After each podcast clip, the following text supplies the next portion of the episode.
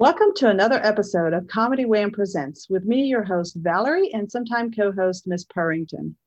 ComedyWham.com is your place to go for features about all Austin comedy, including those passing through Austin, even on a virtual basis. You can keep up with us on Twitter and Instagram at Comedy Wham or on our Comedy Wham Facebook page. In addition to podcasts, Comedy Wham brings you articles, album reviews, live shows, and an events page for live shows in Austin and Houston.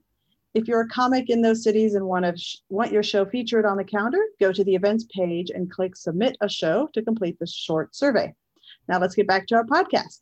Launched in 2016, the podcast project brings you funny people and their stories. As a fan, I like to delve into a comic's background and motivations and will usually take a detour along the way. Consider the interview a way for you to get to know the folks that make the national comedy scene one of the oh, I always tripped up on this because my line is make Austin the best comedy scene in the country. But if I'm talking about national, that doesn't work. Plus, our comic is from New York, so it really doesn't work because that's a whole global scene in itself. All right, anyway. So, uh, if at this point you still like this podcast, please consider rating and reviewing it let's get started. Today, uh, we're talking to a comic who got his start in Louisiana, then migrated to Chicago before landing in New York, as I alluded to. He is a uh, Just for Laughs New Faces alumni. His debut album, I Like You, was released in 2017. He's performed on Conan and Jimmy Fallon.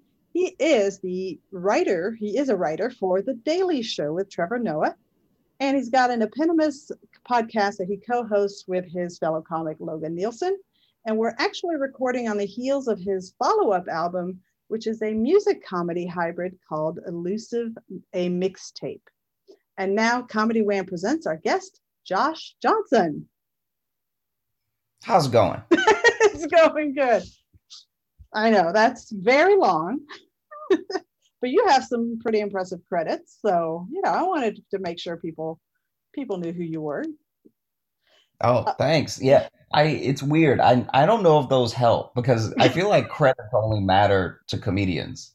Yeah. Like like when you say just for laughs in Montreal, people are just like, "Oh, so you've been to Canada?" You know, it's not like a it, it doesn't it doesn't always click. Yeah. Well this is a very uh, you know this isn't like you're talking to somebody at vulture or paste. You know this is a very niche podcast that that only talks to comics. So you know the, presumably the audience actually does care about about those credits uh. Yeah yeah. I mean i imagine your audience will. I just yeah. I, it's funny because even even going up on stage sometimes the host is like what do you want me to say? And i'm like they won't know okay, like right, yeah, yeah, the general audience.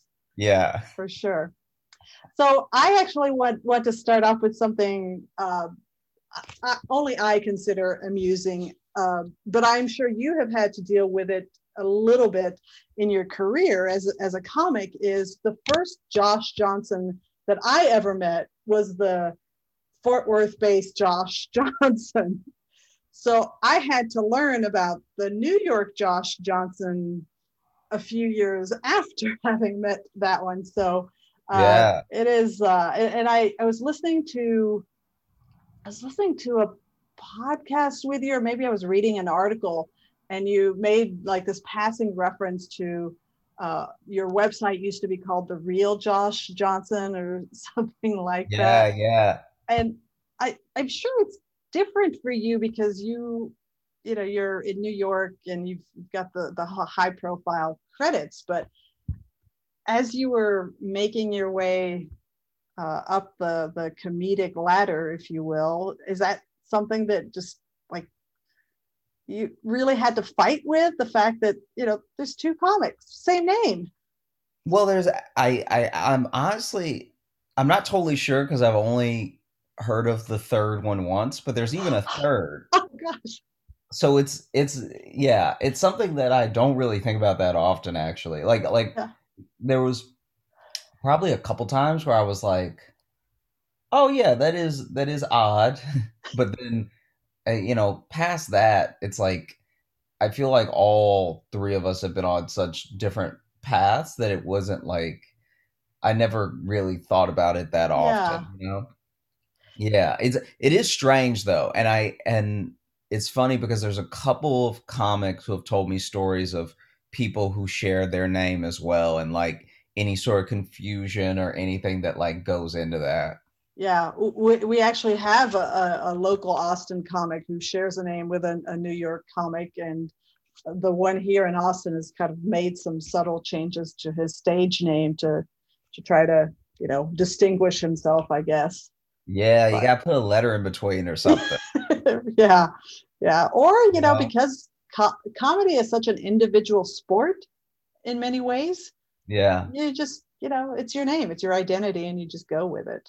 Sure, sure. I mean, I feel like some sometimes though it's like one person is just like too big to reasonably contend with. Like mm-hmm. Michael B. Jordan made the right move. you know, it's like sure. no matter how good of an actor you are, oof, oh, that's that's a that's a hurdle to climb. Yeah, that's a good point. That's a good point. well, Josh, it's a uh, it's a privilege for me to get to talk to you. I usually start these off not with talking about people with your name, but uh, talk, I have an icebreaker question, mm-hmm. and that is one word to describe your past. Um. Oof. Probably probably awkward. Yeah.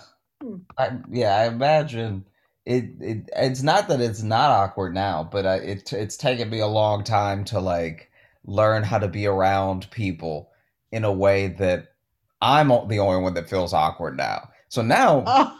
when I tell people that I'm anxious or I have all this other like social stuff, they're like, "Really? I didn't notice." I'm like, "That's taking a lot of work." yeah and, and you're definitely around uh, a lot of people now. I mean new york that's a lot of people to be around. And, yeah it's it's an insane amount. Yeah and, and you grew up in louisiana and i think from uh, some of the things that i've watched of yours a fairly small town in louisiana. Yeah i mean you know alexandria is like i i haven't even checked what the official numbers are. So I'm sure we qualify as a city, but like the the feeling is not very city esque. Yeah.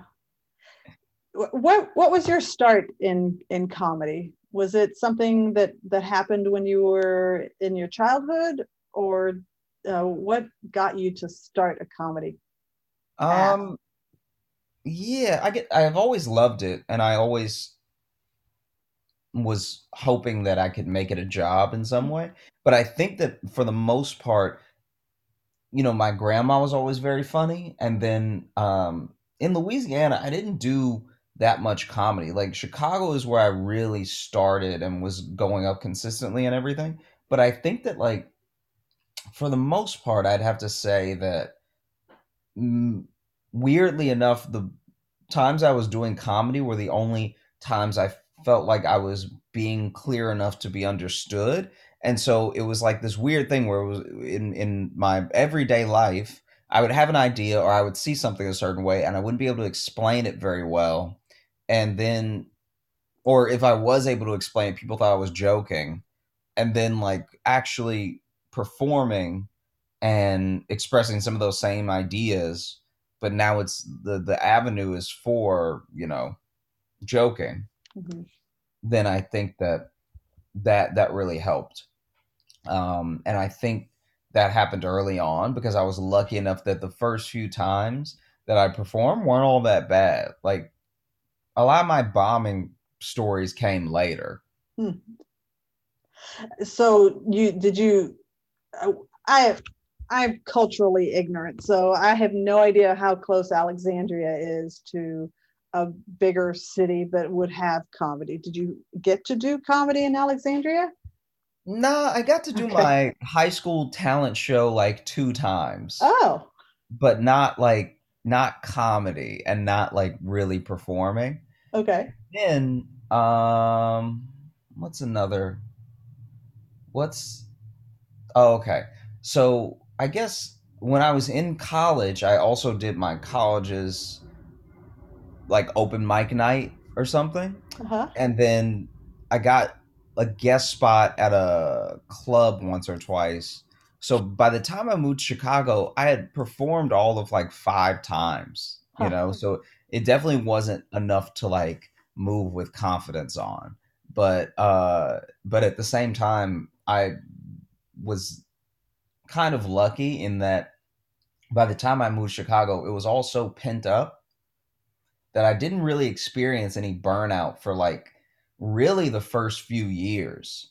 Like I, I don't even think I had like maybe I'm romanticizing it a bit, but I don't even think I had burnout when I was in Chicago because it's it's kind of what I waited my whole life to try to do. So even though I had a day job and even though I wasn't that good yet, I had just been waiting for something like this to to to happen where in Chicago you can get up at least before the pandemic and I'm sure after everything has been back to normal for a while, so maybe in a year or so. Mhm. Even in the open mic arena, you you can get up 3 to 4 times in a night. So it's like going from not being able to do any comedy to being able to do as much as I want, you know, upwards of performing 20 minutes every night, you know, through through how many open mics I could do, much less when I start actually booking shows. So now I have 3 or 4 shows every night. So now it's like Wow. upwards of half an hour to 40 minutes of performing. And so,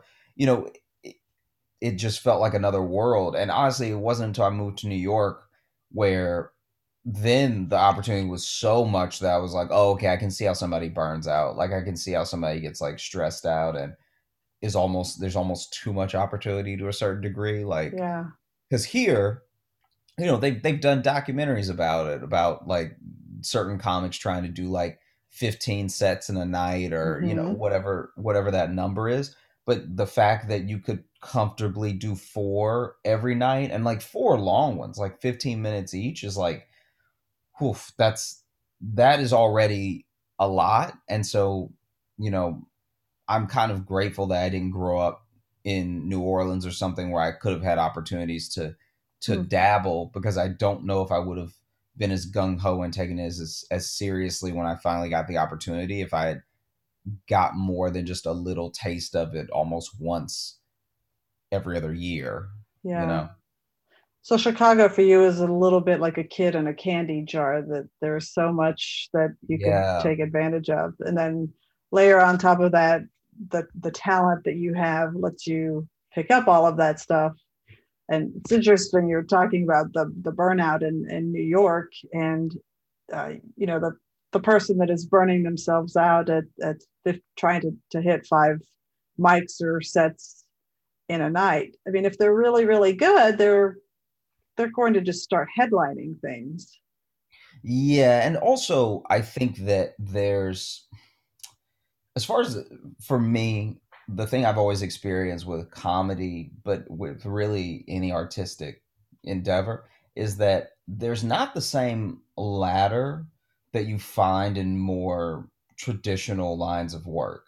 So, um, if you're a banker, if you work at a bank, or you just want to be a banker for your career, you could start off as a teller anywhere. And then at that same company or a different company, you could become a personal banker. Then from there, you could become an investment banker. Then from there, you can try to get like more of a managerial position over other bankers or while still, you know, being someone that has clients. And there's there's definitely like a corporate ladder where you can track your progress and you can track people's uh level of success that way. And Mm-hmm. I find that for comedy, it's like it's it's all over the place because there's no putting two years in and then you get something. There's no like, oh, at a certain amount of like miles you've you've been on the road, you get to headline. It's like all none of that. There's no meritocracy to it, and also you can really spin your wheels if you're not careful because there's some people that do that sort of thing that are like the best open micer you can find, but they're not actually getting any work, but they're Mm-hmm. doing like five or six spots a night and then maybe I mean maybe they're getting very good or maybe they're just repeating the same set five or six times. And then in featuring you see that where some people are just everyone's feature. And even with headlining to a certain degree, you see people headline in a way that doesn't actually raise their profile at all. So it's like they're just gonna sort of headline in this general sphere for ever. Yeah. And uh you know, yeah. there's nothing wrong with that. Especially, I think that sometimes comics think they're being purists by trying to to cast out anyone who isn't like living the life 24/7. But if you're like a hobbyist that enjoys doing comedy that features sometimes, that to me is a success story. Like I think that stand-ups sort of have a similar uh, a sort of similar affection towards pain that actors do where like I've known actors who are like, I'll move to LA and live in my car and I don't care. This is my dream. And it's like no one needs you to live in your car. Right. Like that's that's literally one sentence of a story in your biography that you don't need. Like like if you have a day job and are still trying to gig it out, there are some people who are going to look down on you for that, but it's just being smart. It's just like yeah. affording yourself every opportunity to to succeed because sometimes you are in that situation where you're in dire straits but then the gigs don't come and it's like now what's what's going to happen yeah and so yeah. yeah i feel like burnout specifically is something that i think you also experience when you realize you're spinning your wheels a bit and and i you know it, it goes in phases everything in life is not meant to go 100% all the time and we we very much have like a like a bit of a hustle culture in stand up where I'm even guilty of it of just like what do I need to be doing next? Or like you know I I anytime I finish a taping I'm thinking about the next taping. I'm not mm-hmm. really like I I don't even sounds bad to say but I rarely enjoy myself in an accomplishment I always enjoy being on stage and I enjoy writing new new jokes and and sharing them with people and I enjoy the reaction to some there's nothing like when something fresh gets like a big laugh and you're like, "Oh, okay, I'm on to something." Mm-hmm. But as far as the actual accomplishments that would turn into credits, I rarely am like, "Wow, I did the thing." Huh. I'm more just like, "Oh, okay, so that one's done. What's the other thing?" Yeah just walking around sort of collecting Thanos rings, you know. I mean, uh gemstones. Sorry. Yeah. I don't. I don't understand any of that superhero culture. So, uh, luckily, my teen is out of earshot. Otherwise, he would berate me. so, so me listing off your your credits was really just oh, okay, the reflection of that. Sometimes you don't you don't sit and acknowledge or admire or you know appreciate the fact that you've you've accomplished a, a great great number of things yeah i guess it's it, it is it feels weird because i definitely remember all those things happening uh-huh. and i remember being excited about them but they don't like this is this might also sound bad uh, i don't as much as we're talking about comedy i hate to sound like a bummer but it's like nothing feels like anything in that there's no accomplishment or amount of money that you can make that is going to make you feel different than you felt before. Maybe if you were like on your friend's couch and you were dirt poor and you had no money and then you signed like, you know, a quarter million dollar Netflix deal, that that's one thing. Yeah.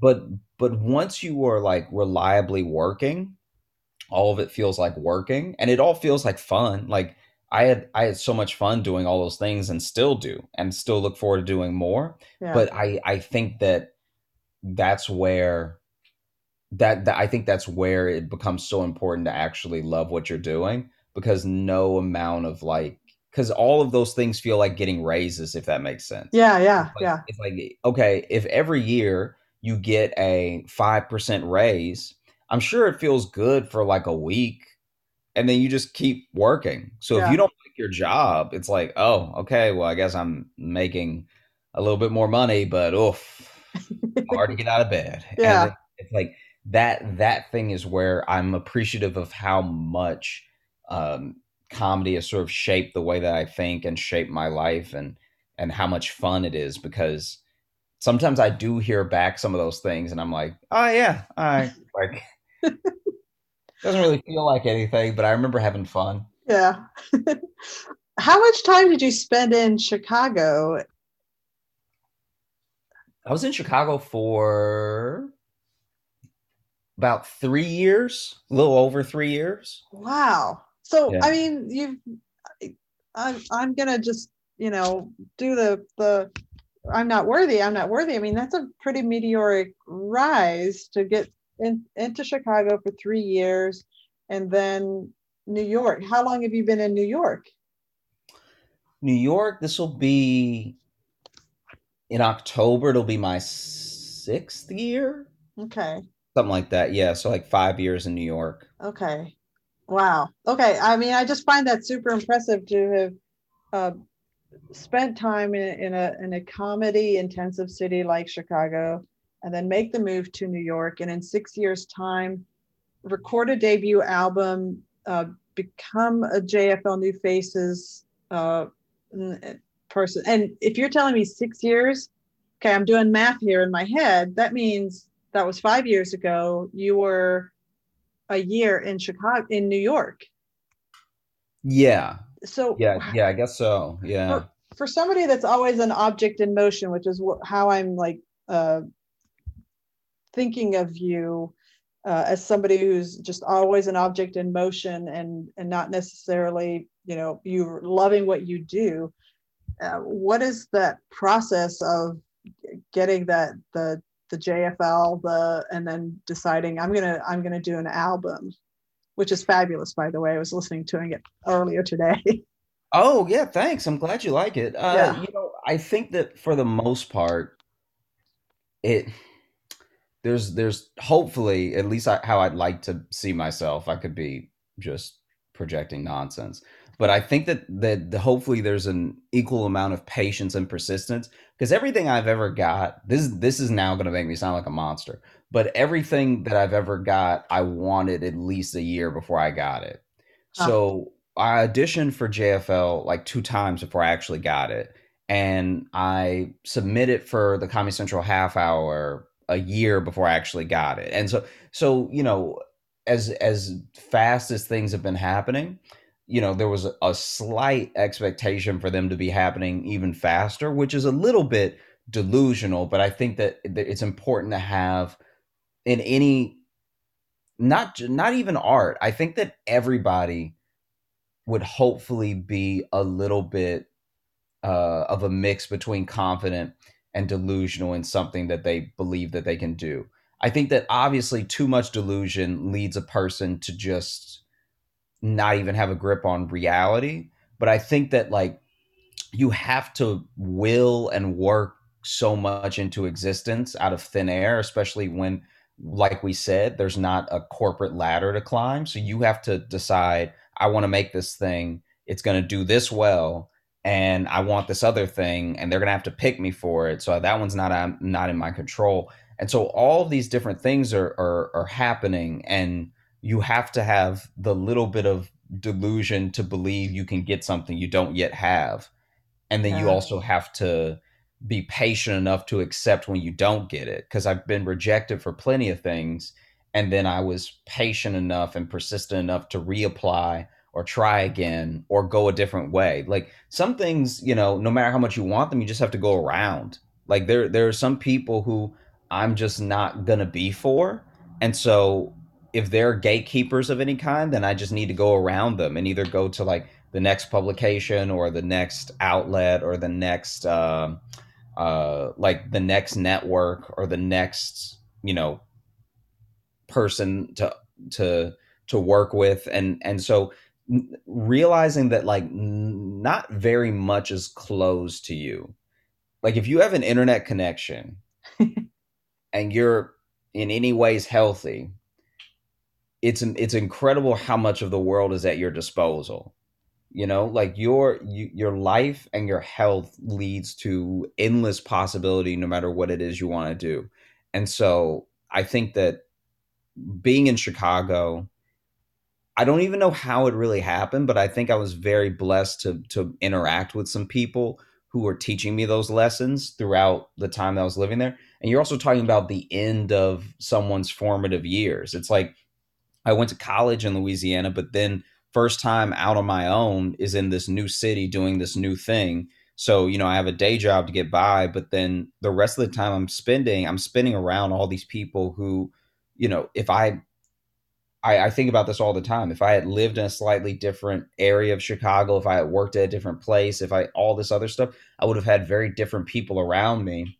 And as much as you want to be your own island in your mind, you are susceptible to influence. And so I was luckily influenced by really great people, really thoughtful and kind people that that didn't just support me, but but shaped the way that I think about the things that I want out of life. And so that I was able to bring that to New York and and then be a little bit older to discern who are the people I want around me and who are the people that it's best to keep a little bit of distance from because not that everything is about gaining uh, notoriety or wealth, but it's like who is going to support you on the climb and who's going to bring you down, who's who is going to help you make lateral moves and who's going to help you increase your understanding and your like uh, sense of empathy because I think that empathy is one of the best tools to making great lasting comedy. I think that if people can't see themselves in what you're talking about, mm-hmm. then at best you're going to tell a funny enough story that's wacky and crazy enough that instead of laughing out of recognition, they laugh about how absurd it is. But no matter what comic you look at, all of the greats were through connection and it's not necessarily a connection with everybody. There's some people who very much just connect with their fan base but even those are a deeper and stronger connection than the people who um, reach broadly. And so yeah i think i think that for the most part i've been just i i can't i can't uh I, I, I can't take credit for anything without giving credit for how uh, blessed I was to have people around me that wanted to help me or wanted to give me opportunities. And then, yeah, sure, once I have the opportunity, I take it very seriously. But, you know, yeah. some people don't get that. Some people don't even get that much of someone giving them a chance to do something. Right. You've had some amazing opportunities with being on Conan and and Jimmy Fallon and becoming a writer with the Daily Show. Oh, do you have a uh, of those three, uh, let's see, what do I, how do I want to ask, Well, what do I want to ask? Uh, I'm just going to jump ahead to the question that I really want to ask because uh, we've been binging, watching some of the, the the clips that are out on you know the the World Wide Web, and you're such a great performer, and as a writer, it's clear that you are a very good writer because you wouldn't be as good of a performer if you weren't a good writer. Do you uh, do you have do you vacillate between loving performing on a stage versus loving writing for this entity, the Daily Show? Um, I think I think I just look at them as two so totally different things. Because to me, it's like it's like if you were to ask me, do I like working out or do I like going to the movies? And it's like, oh, both. like both like both are great, but for very different reasons. I think yeah. that when you're writing, you especially when you're writing for someone else and and in another person's voice, whether it's one of the correspondents or Trevor, it is it is so important to remember that it's flexing a different muscle and and helping you tell overall in in the way that you can tell a story becomes broader because you have to learn to not just see things the way that you see them. And i and i find that like whether it's stand up or just in polite conversation most people have a hard time having a real conversation. Most conversations that people engage in are them bouncing all of their ideas back onto themselves off of another person hmm. it's why it's so hard to change someone's mind about something or get them to see your perspective on something because I don't even know if it's something that should be taught in schools or I don't know why, but most of us will never have a true idea shifting and changing and exchanging conversation because people just really bring so much of whatever it is they think is already right about the world mm-hmm. and then they either agree with you or disagree with you based off of all of those preconceived notions and instead of having a conversation that's free flowing, it's almost like a, a funnel into a filter. And so every once in a while, a drip of something gets through where you're like, oh, I guess I never thought of it like that. But more often than not, people leave most conversations wholly unchanged. And I'm not saying that change is always a good thing, um, but I think that the ability to engage in that way is is so important. And so when I'm writing for a different person, it helps me do that because I really have to take myself out of it. Mm-hmm. I can still keep myself in the conversation of what I think is funny, but I have to take myself out of how I would say it, how I would perform it, how I would word it. Because the other thing about working at a late night show, no matter where you are, is that it is it everything you do is going to be potentially edited. You'd have to write some true masterpieces of work to not have any editing all the way to it being on screen. But the, when I'm doing stand up, it's that different thing, like I mentioned before, where I can so completely and honestly be myself in a way that if I were to say some of the things that I think or think are funny or want to share with people in polite company, I'd be a crazy person. That's why we like like stand up is is a sacred place. A comedy club is a sacred place where we have conversations and we share ideas that would be out insane to share outside of that place you know sure. if i were to talk and i'm not even someone who is that controversial but i can even recognize that if i were to talk out in the world the way that i talk on stage i would at least be perceived as off. I mm-hmm. wouldn't like maybe maybe i wouldn't be you know ostracized but i'd at least be like that's weird. And that and to be fair that's where i come from. So then i had to learn what was you know what was for polite conversation and what was for jokes for later. I still make jokes in my everyday life but i think that if you're really going to explore an idea that is maybe incendiary is not the right word but it like if you're going to explore an idea that's a bit um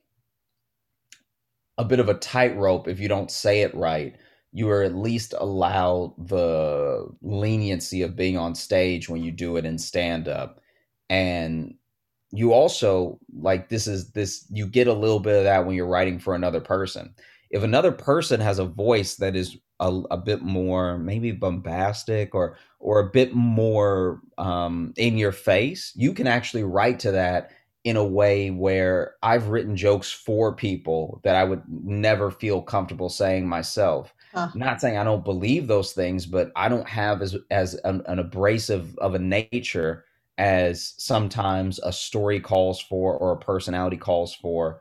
Whether I'm no matter what show or person I'm writing for, being able to write for other people allows you to stretch and it allows you to like sometimes engage in ideas that normally wouldn't wouldn't maybe even sound the best coming from you. Yeah, it's kind of the analogy would be doing a total body workout as opposed to just uh, just doing bicep curls all the time. It's by by working other muscles, you're you're strengthening the whole. Yeah. No, absolutely. So, continuing with the theme of an object in motion and the different types of things that your comedy path has taken you on, you're uh, you're you've decided to take on something new and different, not just a, a, a second a second al- comedy album, but infusing music into your album, and that gets us to this upcoming release of your your uh, second album, your sophomore album. Uh, so I'm as with most of the this time, you know, I'm turning it over to you to tell us about what what was the spark for for uh, for this idea. Yeah, I, I so basically in the in the the year that 2020 was, it allowed for a lot of things as much as it took away most of the obvious luxuries of, of being in the modern world. You know, it's like yeah, we couldn't we couldn't go out, we couldn't be with as many friends and everything, but I I both had a like had a conviction con- conviction and saw an opportunity to use that time to reach out to people who would normally be too busy or I just wouldn't have access to because the benefit of everyone being at home last year and sort of stuck was that like now there are people who I've always wanted to work with that I imagine are just as stuck as I am. And uh-huh. so I just I reached out to some different artists that I've I've always really enjoyed and brought them in and and we create this mixtape that is going to be a, about equal parts comedy and music. Every few tracks we'll take a quick break from the stand up and introduce a song and the song is sort of a summation of the last jokes that were just told.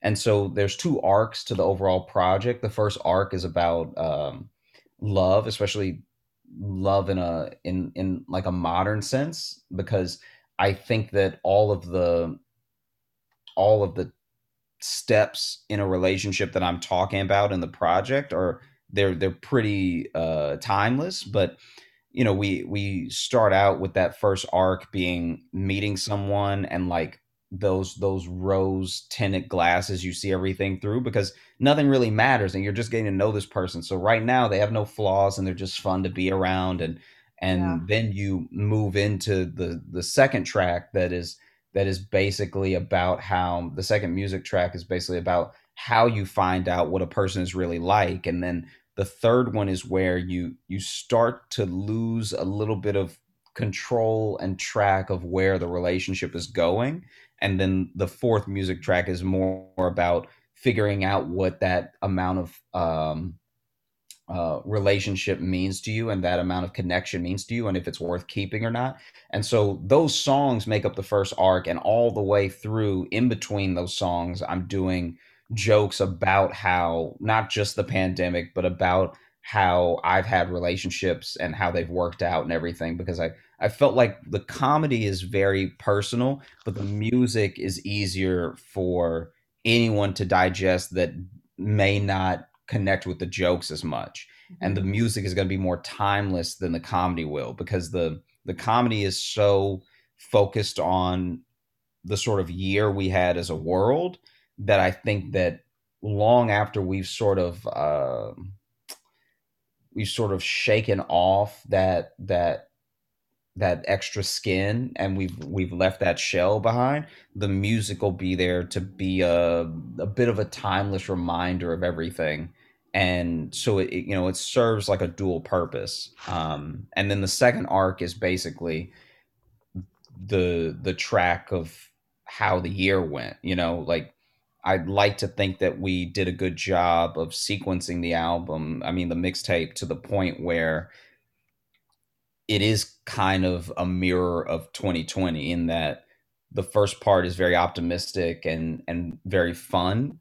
And then the second part gets far more serious and still ends on a hopeful note to the point where we are now where there's you know vaccines and and people are able to open up their businesses again and everything. And we're hopefully looking at like an economic upswing and and some hopefully changed policies based off of the year that we had and creation of social safety nets so that some people won't be as displaced by not being able to work for one week and then all of a sudden they're on the street or something. Like i i think that you know we all came together to put our parts in to make this overall mixtape um something that people can really see themselves in. Yeah. I uh trying to remember the the Paste Magazine did a really nice uh, article. They included in that article the a couple of tracks, uh, comedic track, and I think maybe one or two of the musical tracks. And when I listened to the the musical track, you know, I could definitely see that standing on its own. And I think people who are uh, listening to this conversation and thinking, "Oh, it's music and comedy," when I think of artists who are comics who do music albums, there's parody, and mm-hmm. it's a funny ha ha music uh, album that they're putting together. And maybe it was just the tracks that I listened to, but I don't think that's the the sense at all. I mean, to to affirm what you have just said, yeah, that the music component can stand on its own. It could have been its own just music albums. So it's a very interesting uh, approach to releasing entertainment. Um, so that there's a flavor of your comedy there's a flavor of of music yeah and, and i i wanted to i mean i don't even know how to put that out there i, I think that it's it's honestly just going to be a thing where once it's out and people can listen to it for themselves they'll realize it because i think that a lot of people think all the music is going to be like a joke or something mm-hmm. but it you know it not only is it sincere it's it's being done with in my opinion the best artists that are that are out right now that people don't have as much of a clue who they are is you know we I worked with Groovebox who's in Chicago and he actually did the first four tracks and did that whole uh, concentration of that arc that I was talking about. Uh-huh. And then I got to work with some amazing jazz and funk artists in in Brooklyn. Um, Wayne Tucker did the the vocals on a track that we sort of co-wrote and is is later on in the mixtape. But that was the other thing is that I I don't know about you, but I really thought 2020 was going to be worse than it was. Like I was like, oh, this might be the end of the world. So I yeah. might as well do whatever it is I've ever wanted to do. And I've always wanted to write music and and co-write lyrics and produce and everything. And so this was also my first endeavor into that. And I think that because I'm known so much for stand up, eventually people will hopefully recognize that I do these other things. But I am not in any way uh, surprised that it's going to take a little bit of time. I don't. I don't even know if it. I imagine it will take two more mixtapes before people realize it's a thing that I do. Mm. I think that because so much of my career has been so stand up and comedy oriented, to expect people to just make this shift with me would be delusional in the way that's not good. Uh-huh. uh, so you know, I I welcome all of the all of the questions that people have and like even some of the confusion because I understand that it is a it's almost a hyperbolic take on the reversal of what a lot of 90s hip hop was. A lot of hip hop albums had skits in between and everything. And this is almost a complete reversal of that, but taken to another level because these are like jokes that I, I worked on very hard and were were telling specifically to get certain points across. And then there's music that that even helps aid that point further and is something like like you said and like I'm intending can be enjoyed later in a way that is completely independent of the stand up. Mm-hmm.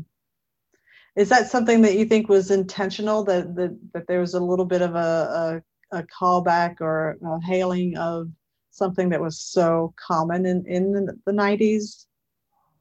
Um, a little bit. I think that for the most part, I try to do things that I just haven't seen myself being done. Yeah. And so for me, outside of some some some projects in the same vein, I've personally never seen anything like what I'm putting out. Yeah. And so I I am aware of some comedians who have done music and it was more serious and like then I'm aware of some people who do both but have never released a project that is both and then other people who you know do music but have skits in between or whatever and so as far as the exact cocktail that I've created especially something that is as genre bending as you'll get throughout it because there's there's R&B, there's funk, there's negro spirituals and then there's traditional hip hop. I think that I haven't seen that done and you know, if if it is, then I'd love to know because I'm sure I would enjoy that person's project because yeah. it's they're they're thinking on the same wavelength that I'm thinking, or me to them. Yeah. But uh, you know, it's always been my goal to, as much as I want to establish myself in a more conventional way, and you know, obviously, I want to do all the late nights and I want to get all the specials and all that stuff. I do want to have a catalog that is that is full of things that I was either the first to do or I was one of very few who did. And this helps me build that up.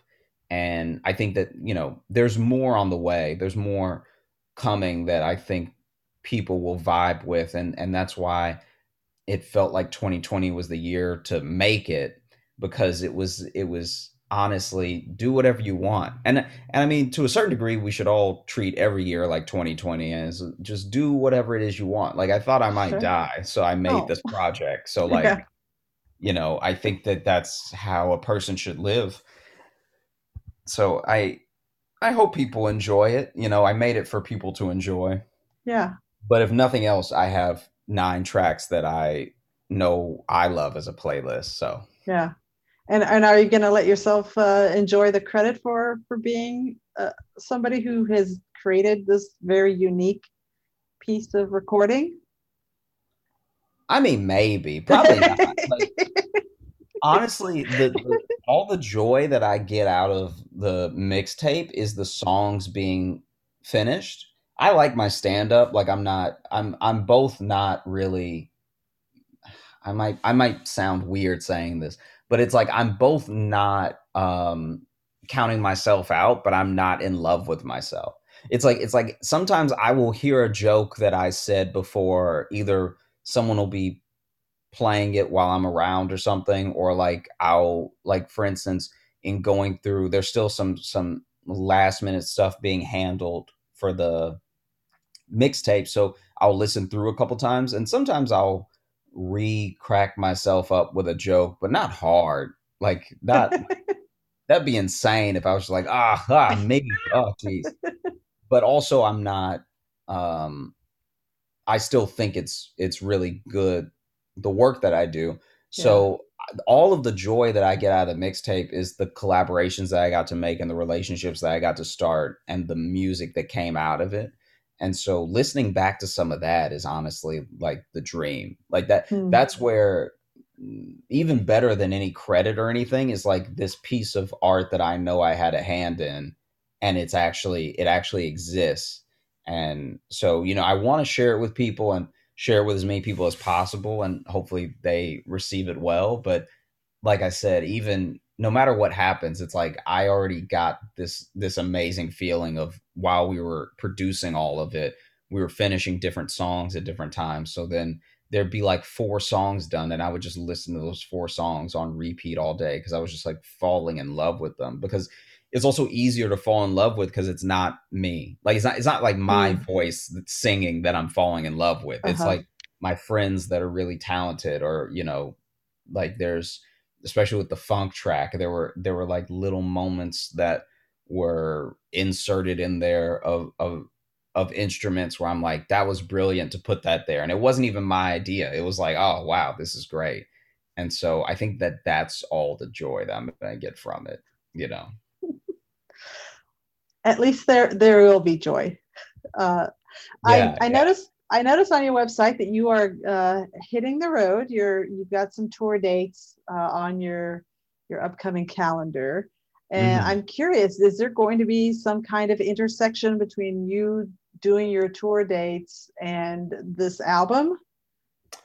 I mean, so for the most part, anytime that I plan on having music at one of my shows performed, will give a a very big sign warning everything because just because I always want people to know what they're signing up for when they buy a ticket mm-hmm. and for mm-hmm. the most part I think that the fairest thing to do is just be very um, direct with people so as of right now especially as we all get back on our feet touring wise and everything as things are opening up with limited capacity there's not going to be any music at my tour date shows just yet but when there is i definitely plan to let everyone know and and make a big deal about it and let them know who's coming. Yeah.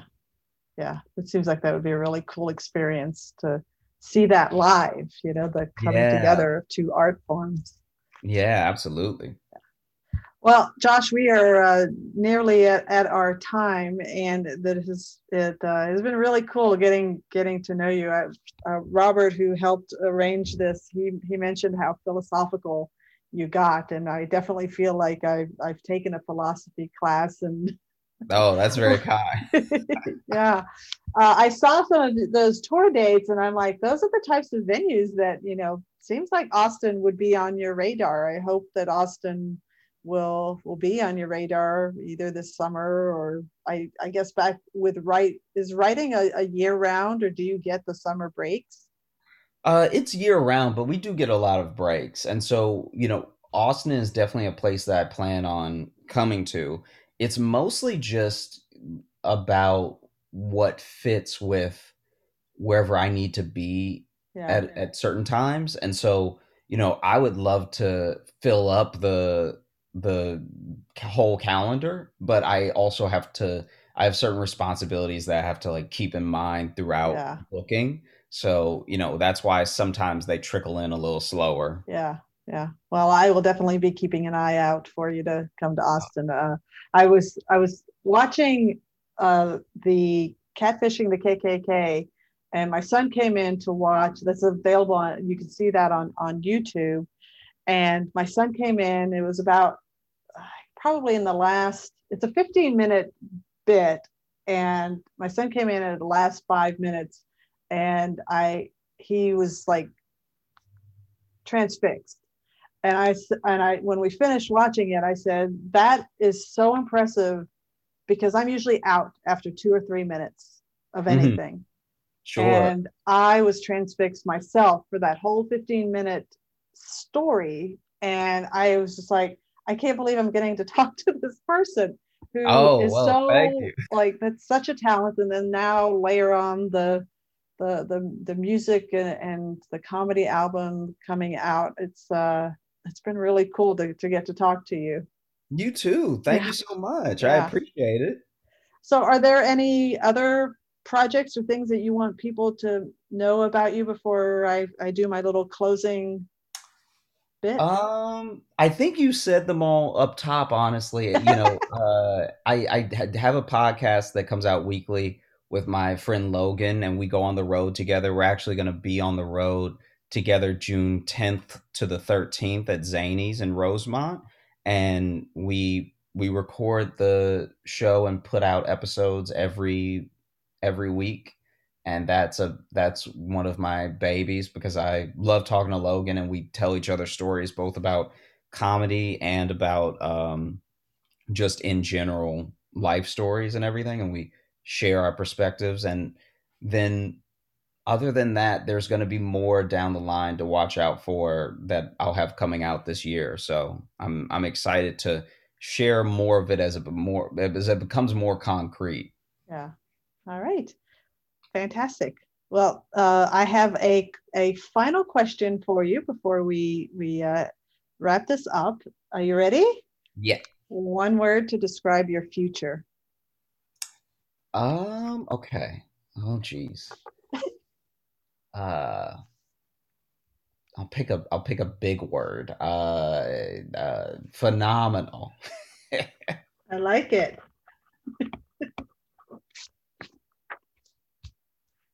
Uh, I, think I mean I think it's been uh, your recent past too. So yeah, that is a good yeah, word. Thank you.